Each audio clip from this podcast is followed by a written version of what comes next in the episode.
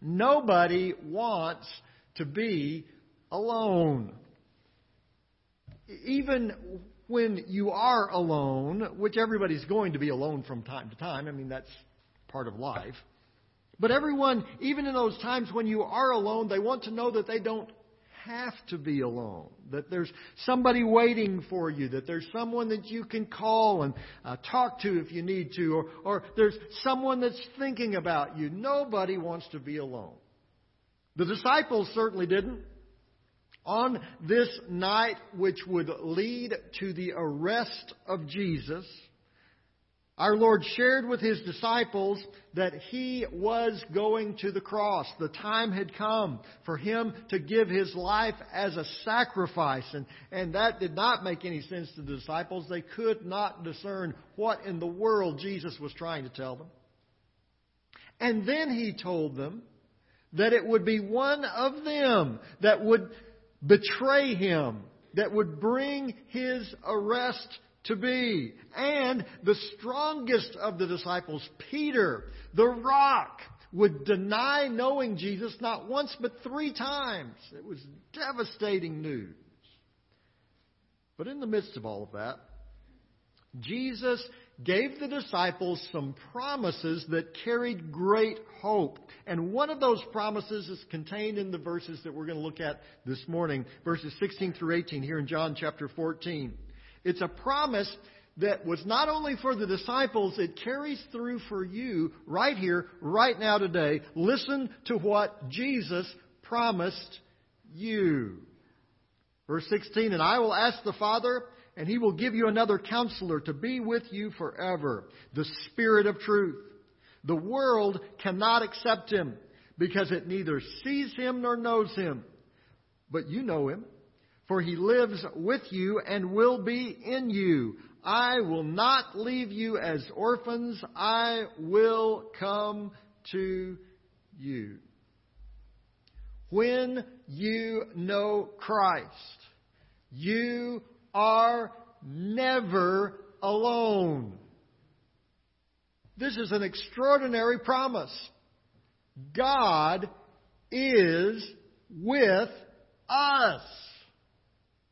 Now, there's no question in that horrible night when Jesus was telling his disciples the worst news they could have possibly imagined that he was going to be crucified as a common criminal, all that was going to occur within just a few short hours, the disciples had to be thinking, so what are we supposed to do now? We've followed you. We left everything for you. We've dedicated our life to you, waiting for the kingdom that you promised. Now what? Their emotions must have run from fear to dread to confusion to anger. How could it be that Jesus would leave them now? And then he makes this promise I'm not leaving you. Now, Jesus uses some words that would have had deep meaning for the disciples in this moment. The word for comforter, that word in English has significant meaning for us too, but it was an even stronger word in its original language. It's a word that literally means one who speaks for you or an advocate, one who takes up your cause. He's a, a helper, especially in those instances where no one else can help. The word can also mean a convincer or a witness or a spokesman or a teacher or a guide, or it can even mean a friend. Jesus promises us that He will be in our corner when everyone else has left, when everyone else has deserted us, Jesus will still be there. And then he uses another word in verse 18, it's actually the original word from which we get the English word orphan. Now, in biblical times, an orphan would be in a virtually helpless position. There were, there were no government agencies to, to take care of them. There was no organization that could step in and find them a place to live and food to eat. Without a family in the biblical world, an orphan was completely defenseless. They literally had no one to help them. The disciples probably felt a little bit like that as Jesus spoke to them about how he was going to the cross, how he would die in just a few short hours. What would they do without him there to take care of them? With all of their pride and all of their arguing about who was the greatest in the kingdom of heaven, they knew how things had worked out when the few times they had set out on their own, ah, that didn't go too well. Jesus here gives a promise that echoes the promise that God gave to Moses and to Joshua. Now, both of those men had their moment when they felt utterly alone. Moses, as he faced this impossible task of leading Israel out of Egypt. Joshua, as he faced the impossible task of leading Israel into the promised land. Now, in both of those moments, God give, gives them the same promise to Moses in Deuteronomy chapter 31 verse 6, Be strong and courageous. Do not be afraid or terrified because of them, for the Lord your God goes with you. He will never leave you nor forsake you. And then to Joshua, the same promise. Joshua 1 verse 5, No one will be able to stand up against you all the days of your life. As I was with Moses, so I will be with you. I will never leave you nor forsake you. And now Jesus makes that same promise to his disciples. And he makes that same promise to you and me today. Jesus will never leave us nor forsake us. Now, most of us have, have been on at least one of the, the sides of this particular equation, if not both. We've been that child after baseball practice, and everyone else's parents have picked them up, but, but our parents have yet to arrive. And the minutes seem to grow into to hours, and we're, we're wondering did they forget me? Did they leave town? Am I going to have to go join the circus? Or we've been the parent uh, late from a meeting, rushing to pick up a, a child that we know is, is waiting for us. Now, neither one of those is a good feeling. We don't want to be the one left, and we don't want to be the one who is late. But for most of us, that was a momentary passing thing. In fact, I can remember those times when, when as a child my parents were running late, and I knew they hadn't forgotten me. They'd always showed up for, before. And I had complete confidence they'd be there, and sure enough, they always were. Well, folks, we can not only know that God will be here, we can know that He's here. Always. Even when we don't acknowledge it, even when we may not feel like it, God is here. Always. The book of Hebrews repeats this very same promise. Hebrews chapter 13 verse 5, keep your lives free from the love of money and be content with what you have because God has said, never will I leave you, never will I forsake you. That's four times the same promise is repeated in the scripture that God will never leave us that He will never forsake us. Why four times? Well, so we won't forget. And not only is God here, He is our counselor, our guide, our comforter, our friend. Now, that's not taking God lightly. He's still the omnipotent, all powerful creator of the universe. We don't deserve this, but it's true. God is with us. And we can know Him.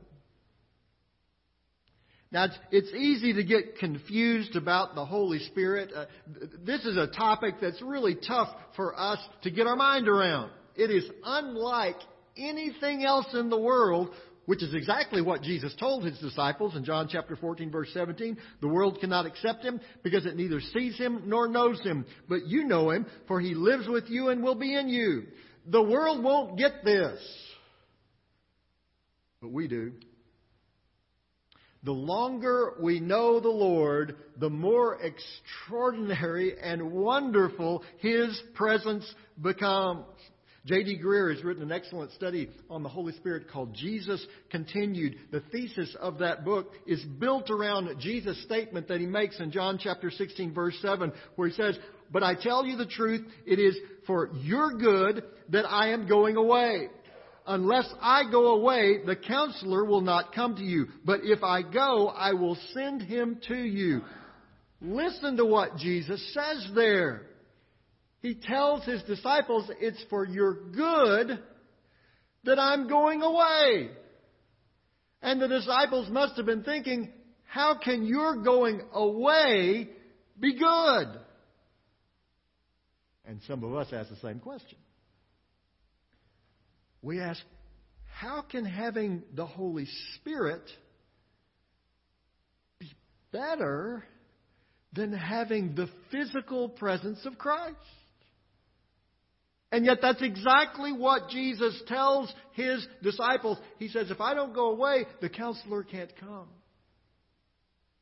But if I go away, I'll send him to you.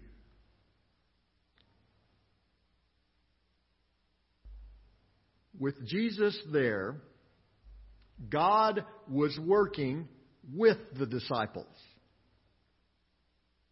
With the Holy Spirit here, God is working in his disciples and through his disciples. God is working in and through you. It's the difference between two golf games. One where Tom Watson calls me up and asks me if I want to go out and play a round of golf with him. I said, sure, why not? I'll do that. Tom Watson, great professional golfer. He's just got some extraordinary talent. That'd be kind of fun to do that. So I, I go out and I, I play with him. And, and, and Tom Watson gives me a, a few pointers.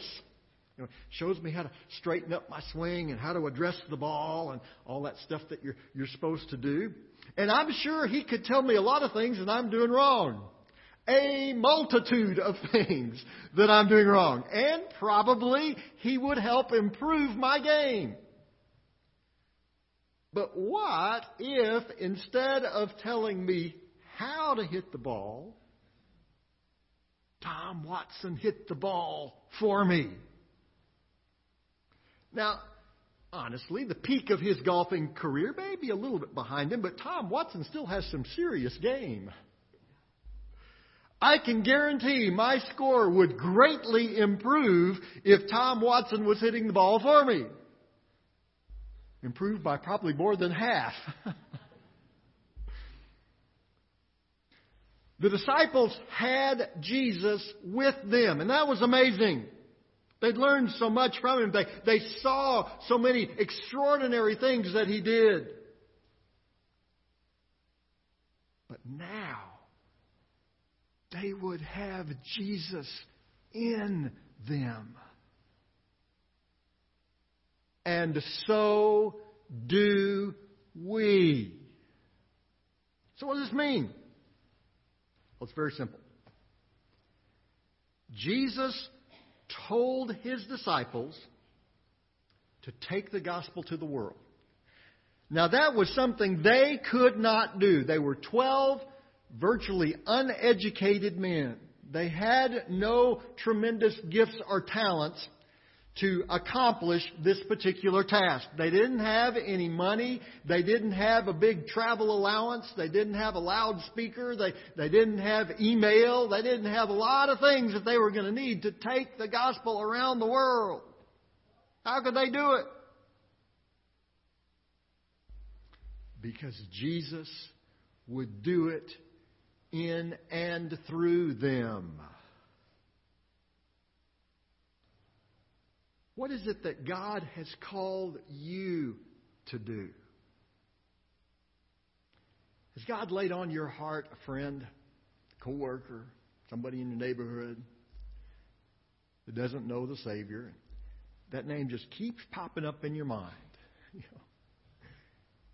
And, and you know why it keeps popping up in your mind? Because you know that, that God wants you to go and share with them and tell them about the Savior. And you're thinking, you know, if I do that, that's going to be a disaster. I don't know what to say. And, and, and if I do say something, they're just going to jump right on it and tear it apart to shreds. I can't do that. But you are not on your own. If you know Christ as your Lord and Savior, the Spirit of Christ dwells in you. Who is it Christ is calling you to share the message of the gospel with? He's not sending you out there on your own. He's going with you. In fact, more than going with you, He's going in you. He's working through you. He will be sharing His love and His grace and His power through your words and your deeds. What's God called you to do? To minister to the poor of Springfield. There's a lot of poverty here in Springfield. Past week they had another count of the homeless in Springfield. It's an extraordinary number. A lot of heartache, a lot of hurt. In fact, when you start looking at those numbers and, and looking at, at, at the need that is out there, it's overwhelming. And, and you may think, well, what can I do? If God has called you to minister to the poor of Springfield, you're not going to be ministering to them on your own. Jesus is going to be with you. In fact, Jesus is going to be ministering to the poor in and through you. Folks, there is no obstacle, no problem, no weakness that Jesus cannot overcome. What is it that God is calling you to do? You are not alone. Jesus is in you. Heavenly Father, help us to grasp the extraordinary message of this passage of Scripture. We're not alone. We are not by ourselves. And when you call us to share our faith, we don't do that in our own strength. You will be sharing through us. God, when we seek to minister to those who are in need, we will not be reaching out on our own. You will be reaching through us. So, Heavenly Father, help us to realize the extraordinary privilege we have